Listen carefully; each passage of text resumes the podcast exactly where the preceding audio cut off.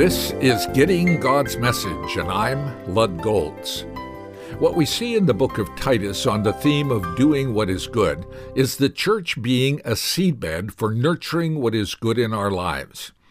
When church people exhibit what is good, critics will be silenced, then attracted to what they previously rejected or didn't understand, and finally convinced they should seek the source of such a lifestyle change.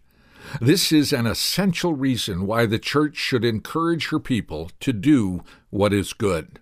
It's essential to effective pre evangelism and a significant persuasion factor in evangelism.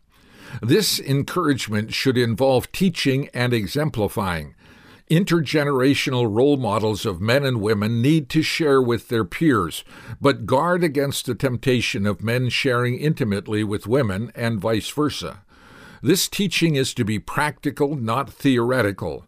Things like being temperate, loving, not slandering or being addicted, being self controlled, pure and kind, and known for integrity.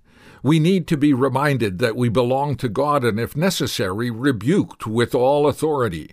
We need help to get to where we're devoted to a lifestyle of doing what is good. What will that look like? Paul says, You will provide for your own daily necessities and live productively.